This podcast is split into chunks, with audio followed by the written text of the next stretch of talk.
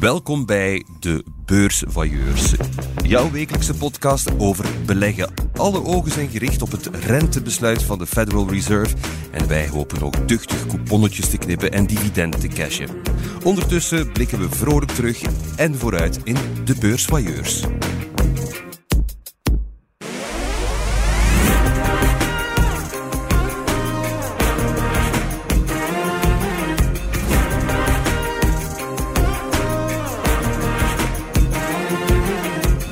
Elke week krijg ik het gezelschap van een bekende belegger en van twee beursvoyeurs. Dat zijn deze week Christophe de Rijke, chef beleggen bij De Tijd en Frank de Mol, redacteur bij De Belegger. Dag heren. Dag Thomas. Dag Thomas. Welkom.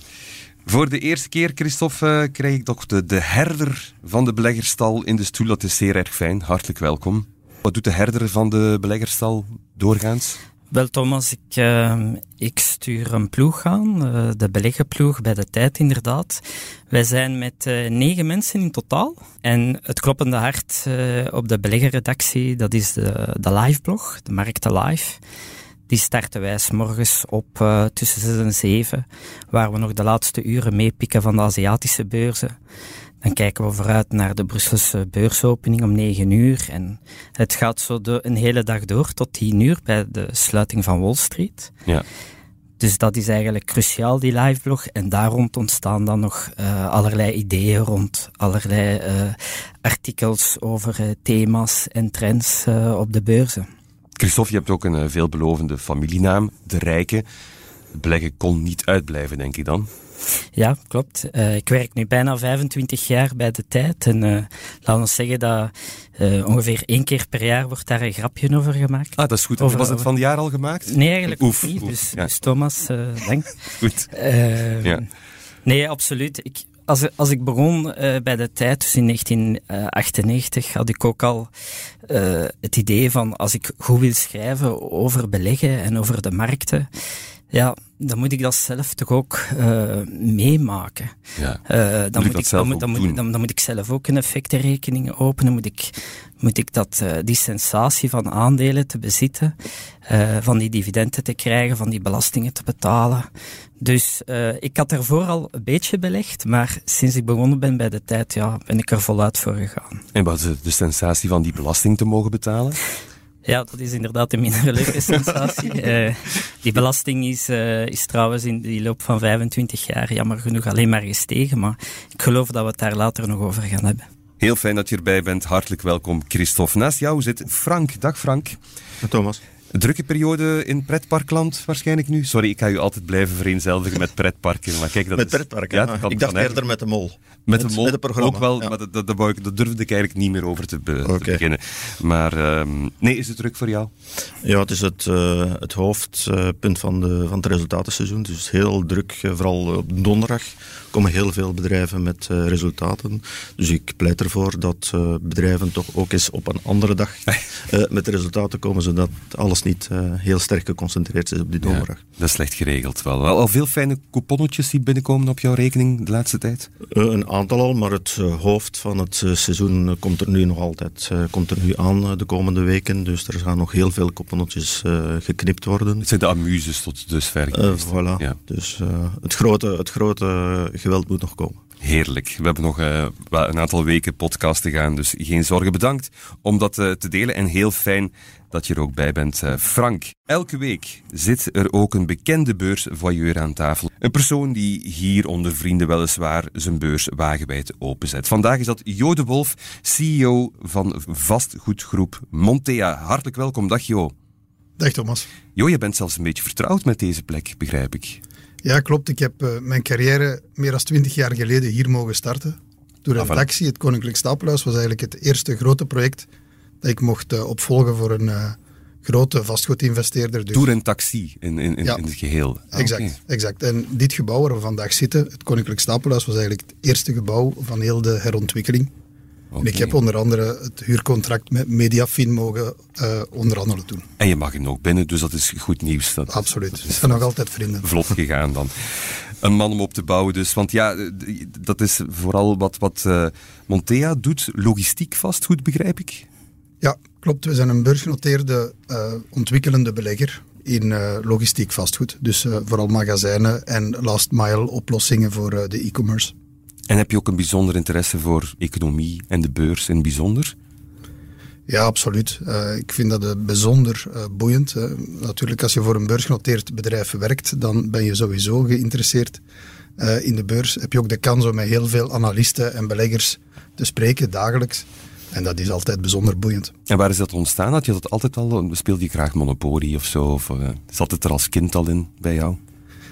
De eerste passie was toch vastgoed. En uh, de beursgenoteerde is er daarna bijgekomen, omdat dat natuurlijk een enorme gemakkelijke toegang geeft tot kapitaal. Hè. Wanneer je nieuwe ideeën hebt, wanneer je groei ziet, dan kan je eigenlijk op de beurs gemakkelijk bijtanken. Dus het feit van beursgenoteerd te zijn is een groot voordeel. Maar de eerste passie was toch uh, vastgoed. En ik merk ook uh, dat je nog een passie hebt, dus podcasts maken voor Montea. vind je dat plezierig? Dat was eerder een, eh, een zijprojectje. Ah, ja. uh, ik vind wij hebben het voordeel dat we in onze functies zoveel interessante mensen tegenkomen. Dat ik op een dag het idee had van, goh, ik zou die eigenlijk eens willen zien, los van een vergadertafel, los van de business. Mm -hmm. Gewoon eens spreken over waarom dat ze doen, wat dat ze doen en, en hoe dat ze daarmee begonnen zijn. En dus hebben we een podcastreeks opgenomen uh, die heet Voorbij de vergadertafel. Fantastisch. Jo, ik heb ontzettend goed nieuws. Je bevindt je op dit moment weer al in een podcast, dus dat is uh, toch heugelijk nieuws. En ik ben heel, heel erg blij dat je er ook bij bent. Hartelijk welkom, beste Jo. Tijd om terug te blikken met onze vailleurs op de voorbije week. De beursblik. In de beursblik komen we te weten wat onze beursvailleurs rond tafel onthouden hebben van de voorbije beursweek. Wat mochten we zeker niet missen? Dat is de hamvraag. Christophe, wat nam jij voor ons mee? Wel, uh, ik zou willen teruggaan naar maandagmorgen. Het was uh, even voor tien uur en ik was net mijn uh, werkweek begonnen. Ik was ook net koffie gaan halen. En ehm, terwijl ik naar mijn bureau stap, roept de nieuwsmanager... Christophe, de Bel 20 staat hier op onze site met min 5. Ja. En ik dacht, uh, ja, je, begint van alles te denken. Uh, het, eerste, het eerste wat door mijn, mijn hoofd schoot was, er is een foute koers dan zit je nog van alles te denken van, uh, staat er een kerncentrale in Oekraïne in brand? Uh, heeft Poetin iets uitgestoken? Het moet een ongelooflijke sfeer zijn op de redactie dan. Is, Wat is er aan het gebeuren? Het is, heel, het is uh, ja, een, een, heel speciaal moment. een beetje, voor, voor, ons is dat een beetje historisch, zoals er in de loop der jaren al verschillende geweest zijn natuurlijk. Daarna beginnen die koersen plots heel terug te herstellen. En dan besef je, ja, als de koersen op, opnieuw uh, fors herstellen, dan besef je eigenlijk dat de daling voordien geen fundamentele reden had. Ja. En dan weet je van, ja, we hebben hier te maken met wat dat wij noemen een flash crash. Een flash crash. Fantastische benaming voor wat precies?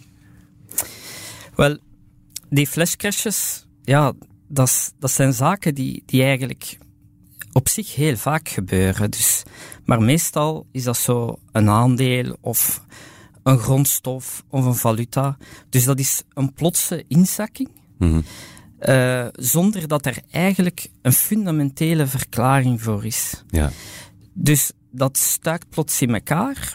Vervolgens heb je ook weer dat herstel. Nu, het gebeurt vaak. Maar wat, is, was hier, wat hier speciaal was maandag, was dat het zo uh, over, over uh, alle aandelen heen was. Ja. O, uh, over, over alle Europese beurzen. Ehm, en is er op een bepaald moment 300 miljard euro aan beurswaarde verloren gegaan. Ja.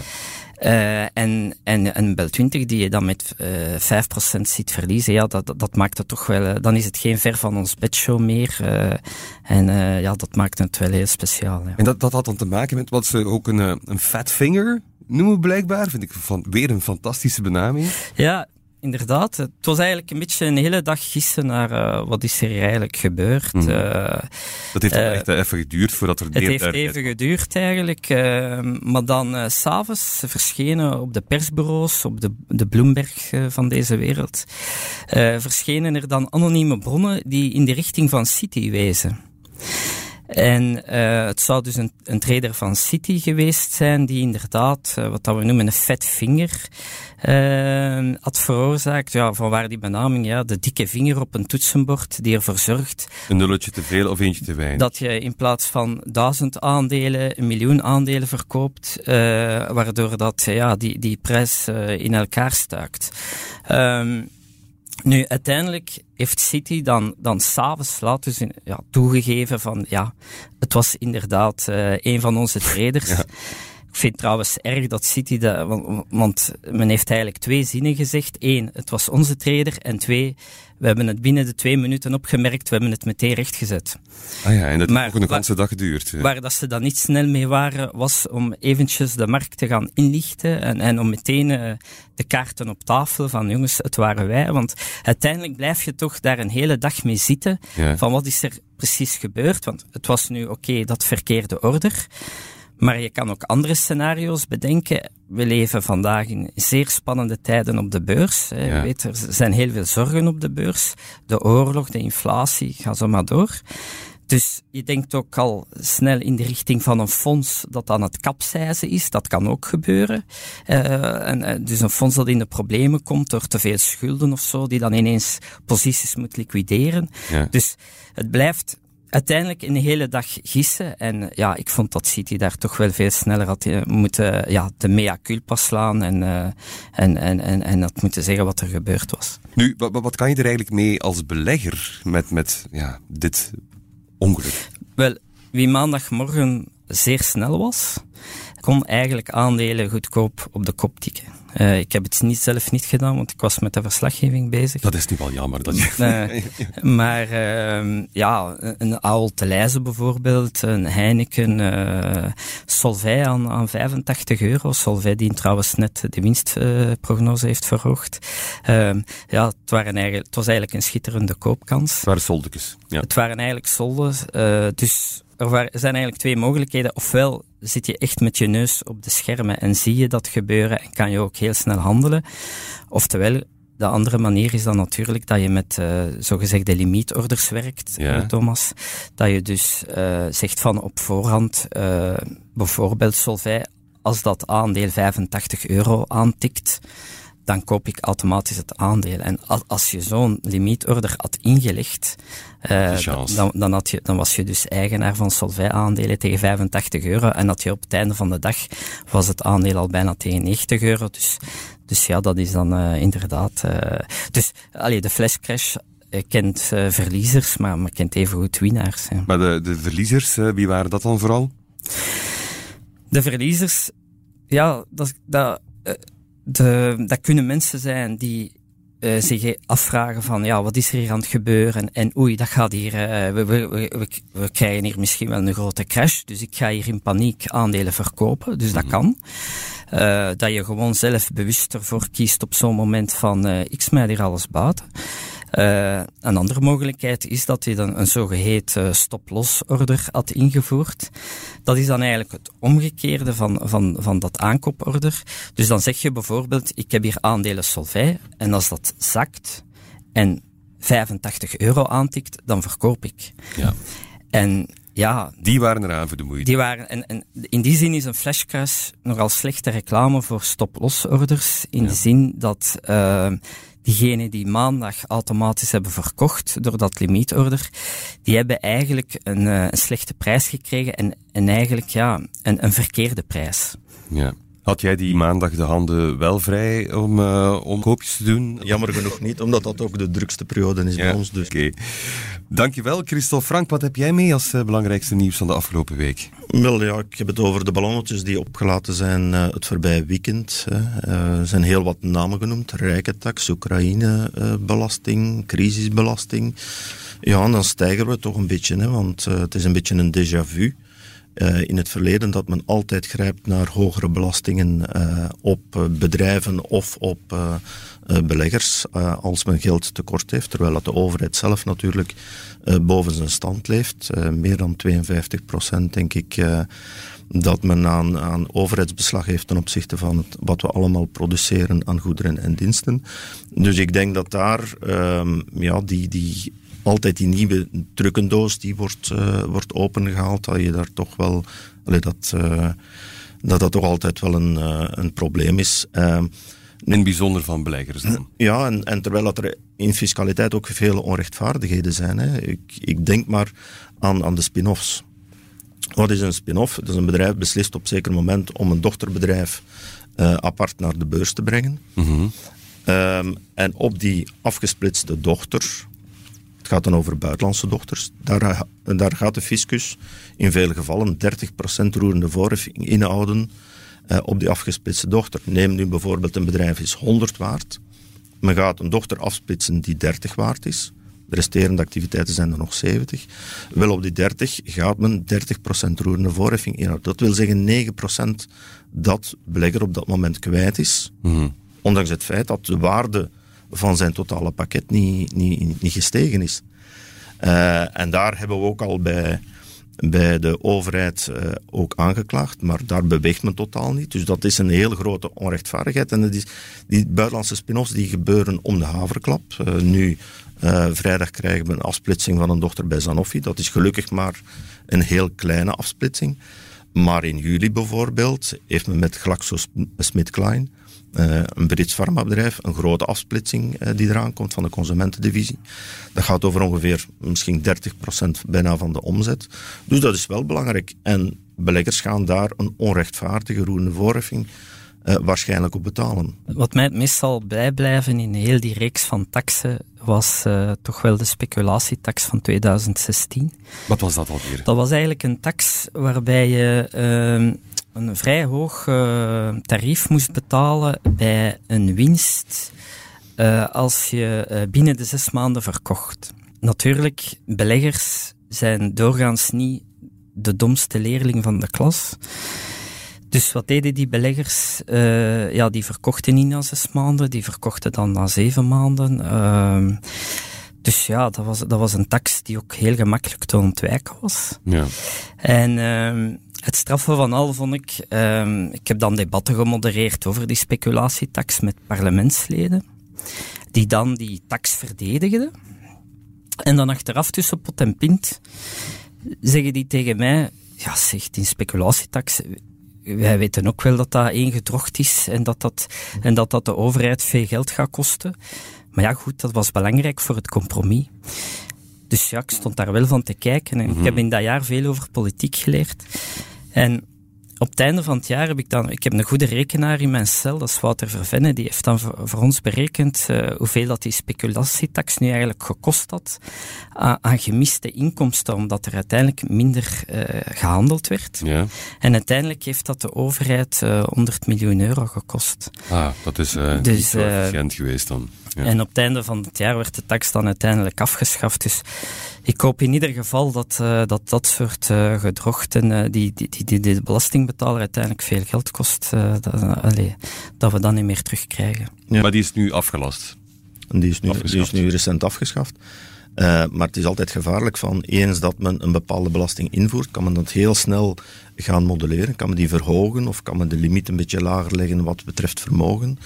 Ehm, dus ja, ik denk dat dat de overheid, eens dat die ingevoerd is, dat uh, meestal dat die heel lang blijft.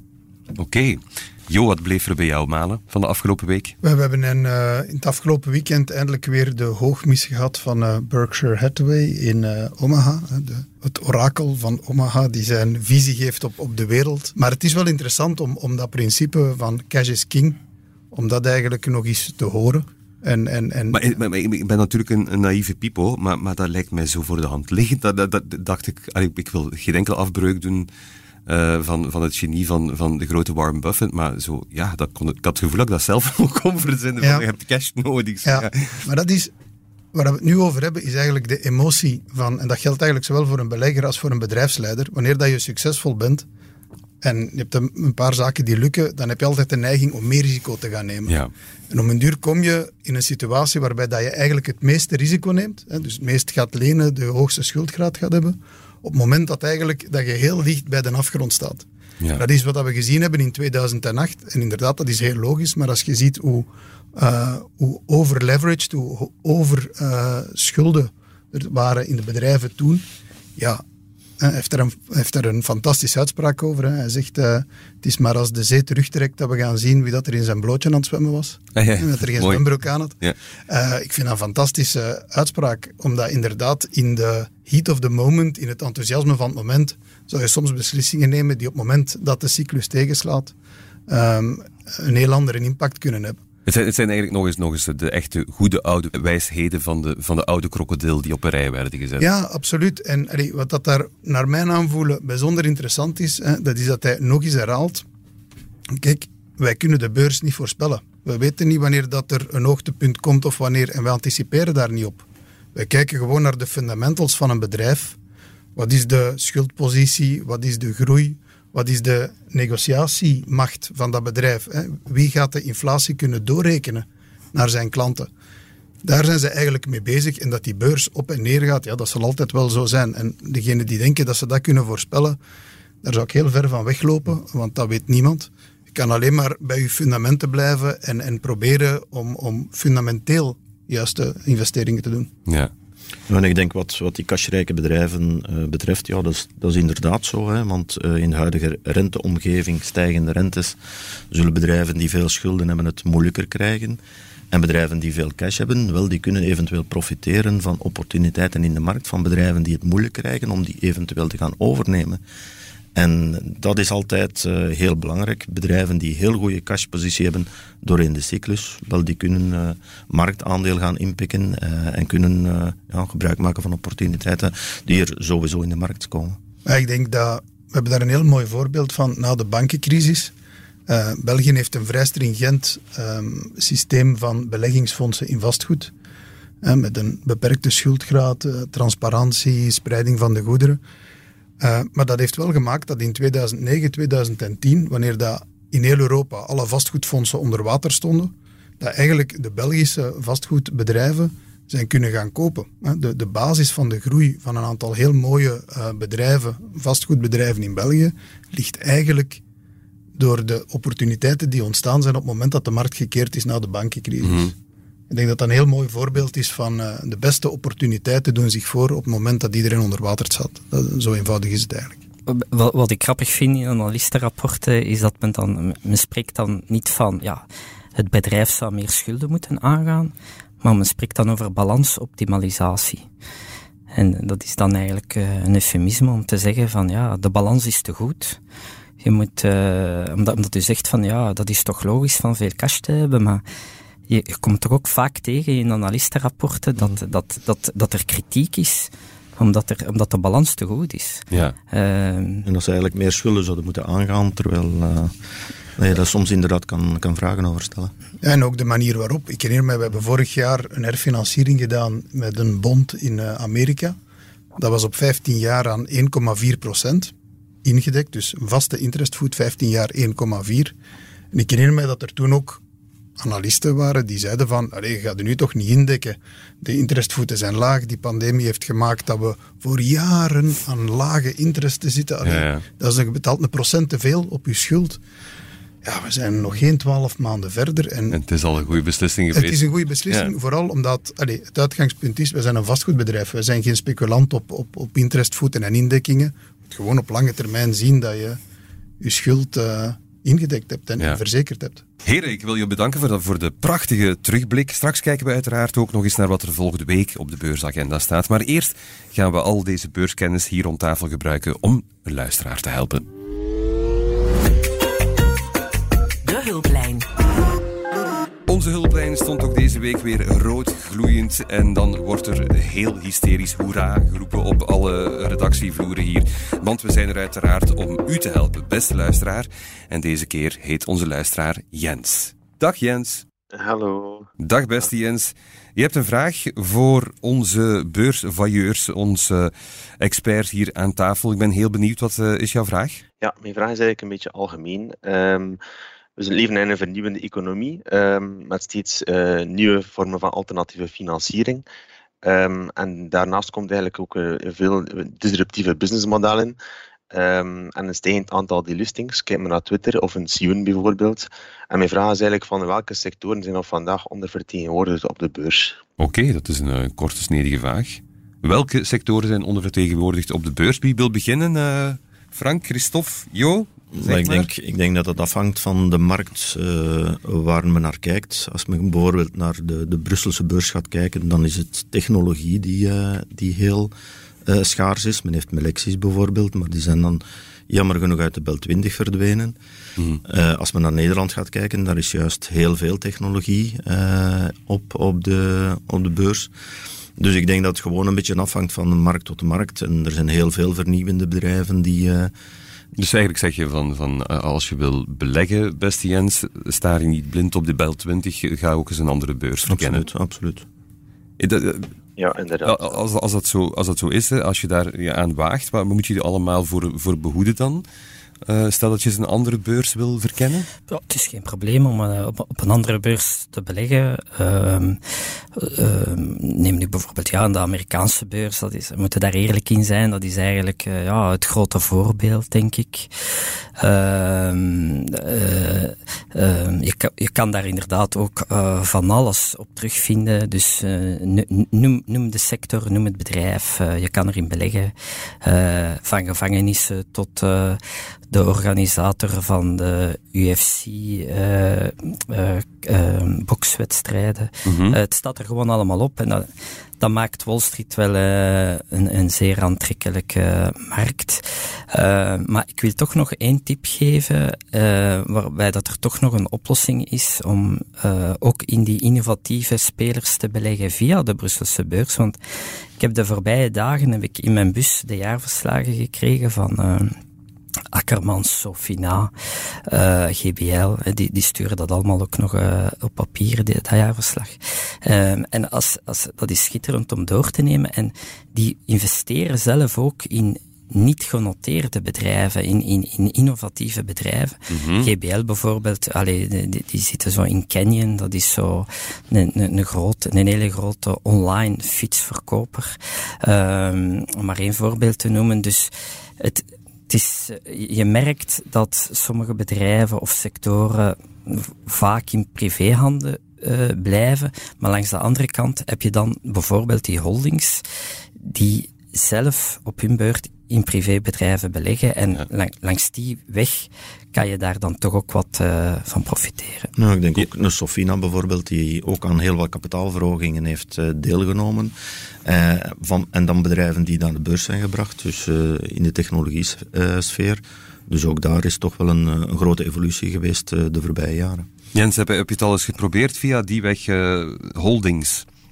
Zoals Sofina en zo. Ja, maar het is natuurlijk wel heel wat opzoekwerk om dan ja, te weten uh, in welke bedrijven dat die uh, geïnvesteerd hebben en zo. Dus ja, het vergt wel wat opzoekwerk. Um, het is niet zo gemakkelijk voor de modale belegger, denk ik, om, om dat te Ja, joh, het, het, is, het, is, het is tijd erin steken. Het is, het is werken geblazen als je iets wilt te weten komen. dat is juist het voordeel, want ik sluit mij volledig aan bij Christophe, dat is juist het voordeel van die holdings. Je weet dat die zelf fully invested zijn daarin, dat er een gespecialiseerd team zit die die analyse voor u doet. Ja. En inderdaad, het is altijd de combinatie van een aantal defensieve sectoren waar dat in zitten, hè, vastgoed of voeding, gecombineerd met dan een aantal, altijd een private equity pot, waar dat dan wat meer fancy uh, zaken in zitten. Dus ik ben het daar volledig mee eens voor een belegger die wilt gediversifieerd risico nemen, is een, uh, is een holding uh, heel interessant. En zoals dat je zegt, je, je kan een stuk investeren in niet genoteerde bedrijven.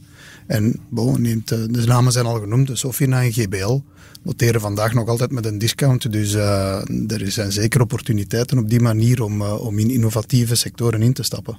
Alleen bij Sofina is het, uh, alleen noteerde eigenlijk de voorbije maanden met een stevige premie. Ehm, dat is nu wel wat, wat, wat teruggelopen. Maar het is natuurlijk iets dat, dat je altijd moet ook een beetje in tow houden. Een beetje kijken naar de decode van die holdings. Hoe is die gevalueerd? Is die historisch hoog, historisch laag? Dus dat je daar toch ook wel rekening mee houdt. Want dat is bij Sofina bijvoorbeeld het geval geweest. een hoge premie. Dan krijg je een, een correctie in de technologie sector en gaat dat natuurlijk sterker dalen dan, dan de markt op dat, op dat moment. Dus je moet altijd ook een beetje kijken naar de marktomstandigheden.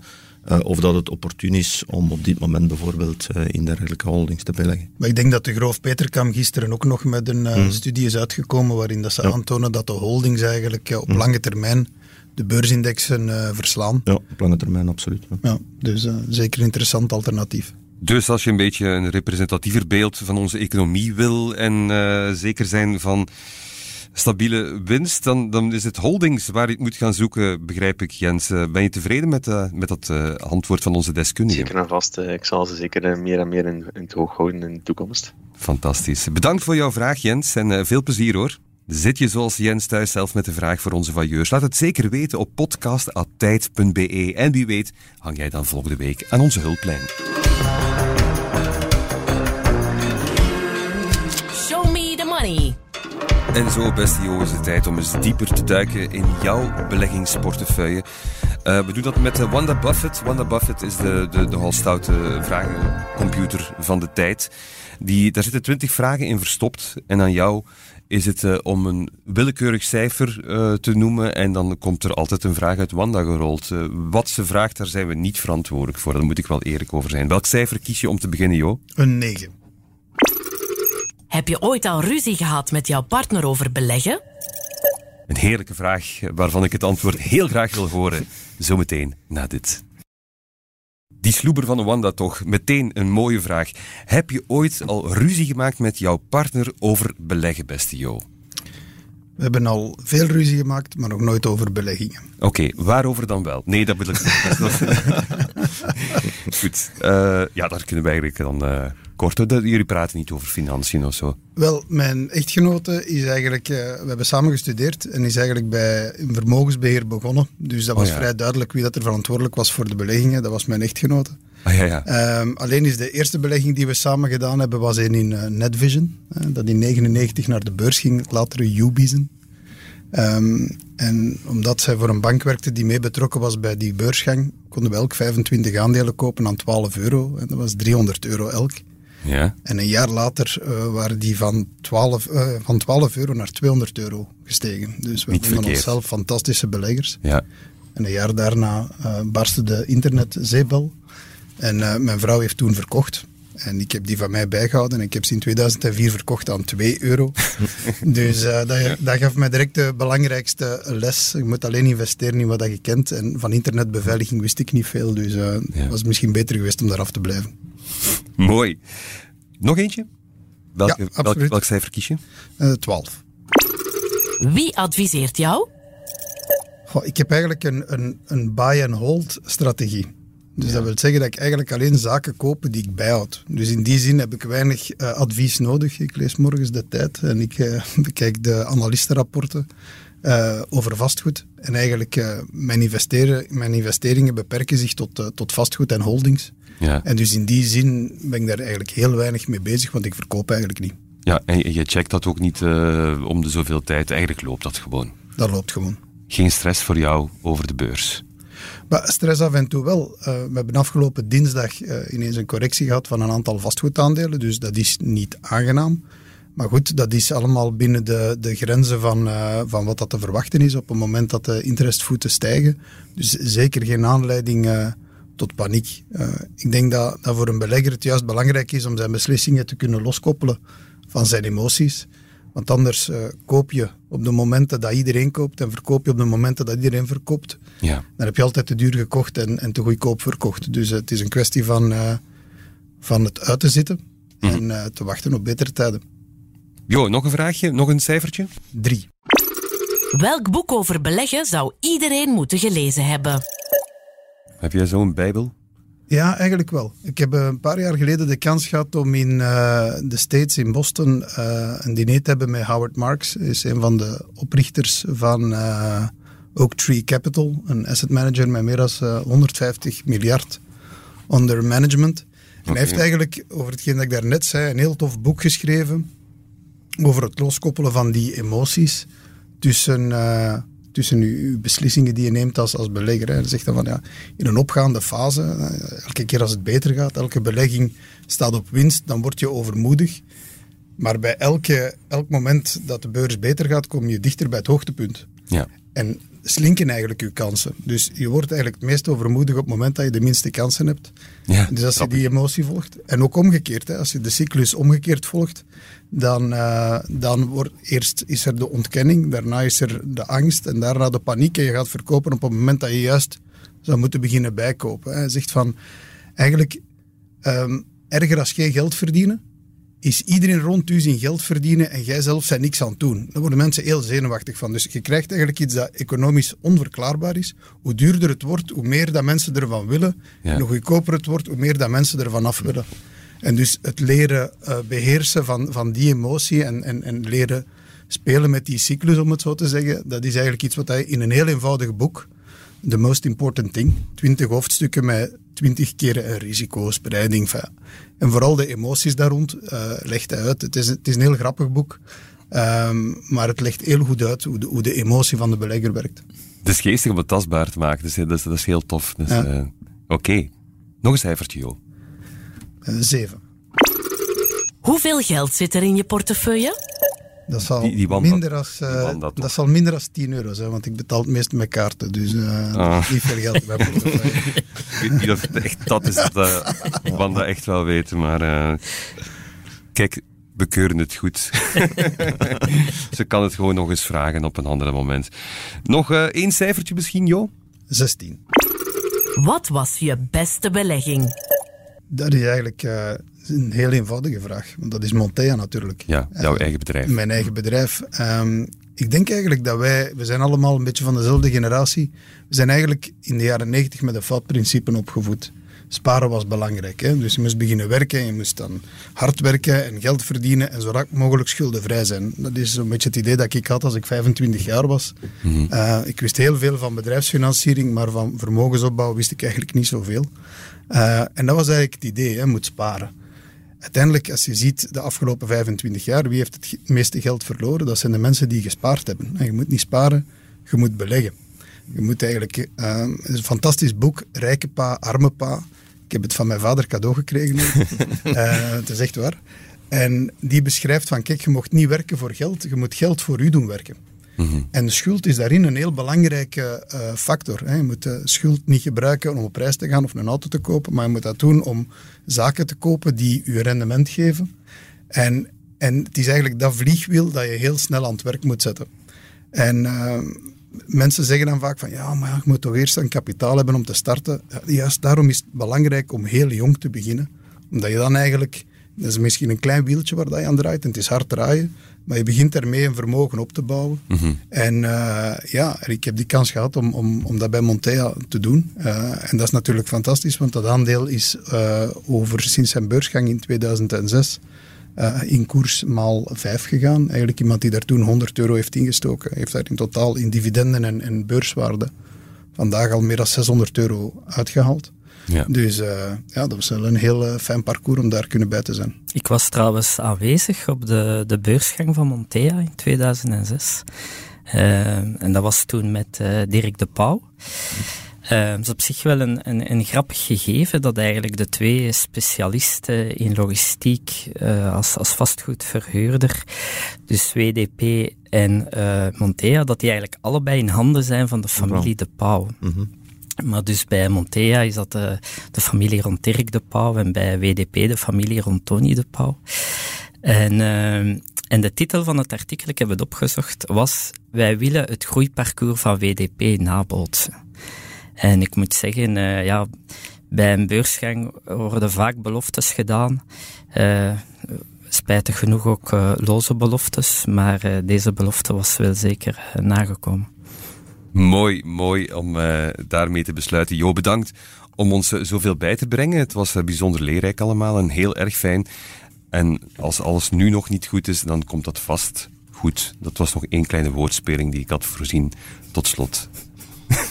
Dankjewel. De blik vooruit. Toch nog even kijken naar wat we volgende week echt niet mogen missen. Onze beursvailleurs lichten een tipje van de sluier op, want ook volgende week wachten er boeiende zaken op ons in beleggersland. Ongetwijfeld. Frank, waar kijk jij naar uit deze week? Wel, ik zou toch uh, willen hebben over de dividenden. Niet over de klassieke dividenden, maar over de keuzedividenden. Heel wat Belgische, allee, toch een, een, denk ik vijf of zes uh, Belgische bedrijven, uh, die geven de mogelijkheid om ja, dividend niet in cash te innen, maar ook in aandelen van het bedrijf. volgende week is er bijvoorbeeld Barco dat ex-dividend gaat. zodanig dat eigenlijk de kapitalisatiebal kan gaan rollen naar, naar, op lange termijn. Eh, wat toch wel eh, soms eh, een, een, ja, een mooi instrument kan zijn om op die moment te kiezen voor die aandelen. Interessante tip, goed om naar uit te kijken. Wat wil jij nog tippen, Christophe? Ja, ik kijk wel enorm uit naar de resultaten van uh, Al te Lezen. Dat is op woensdag, 11 mei. Uh, wij beschouwen Al te Lezen toch nog eigenlijk voor de helft als een Belgisch aandeel. Uh, we zijn daar een beetje chauvinistisch in. maar trouwens, wie vroeger aandelen de Lezen had, uh, heeft uh, in de plek uh, aandelen Haold gekregen bij het bod. dat was eigenlijk een inruilbod. Nu, ik kijk daar enorm naar uit, omdat we ja, toch in tijden leven van zeer hoge inflatie. En voor die retailers is dat wel een bijzondere uitdaging. Um, want zij, uh, moeten, uh, ja, zij moeten uiteraard de prijzen optrekken. Uh, maar zij zitten ook in een enorme concurrentiële omgeving. Dus dat moet een zeer moeilijke evenwichtsoefening zijn. Ja. En we zagen trouwens vorige maand met Tesco, dat is een, een, een Britse supermarktketen, een zware winstwaarschuwing geven. En, waarbij ze expliciet verwezen naar, naar de inflatie. Dus, um, en dat heeft toen trouwens de hele sector in Europa uh, lager gezet. Dus uh, ik kijk er naar uit en uh, ja, hopelijk kan al Lijs toch ja, beter daar rond navigeren rond die hoge inflatie dan, dan Tesco. Nu, gelukkig is het ook een dollarverdiener, dus dat zal ook wel een, een positieve impact kunnen hebben op de resultaten. Maar het is inderdaad belangrijk om te kijken hoe dat die geëvolueerd zijn. Spannend, dat horen we dan volgende keer. Um, voor jou, Jo, nog een mooie vooruitzichten deze week? Wel, wij publiceren uh, volgende week onze resultaten van het eerste kwartaal. Dus kan je al een tipje uh, van de sluier uh, lichten? die zullen natuurlijk... zijn onder ons, hè? Zijn onder ons. zijn onder ons, dus ja. die zullen natuurlijk weer fantastisch zijn. Het is off the record.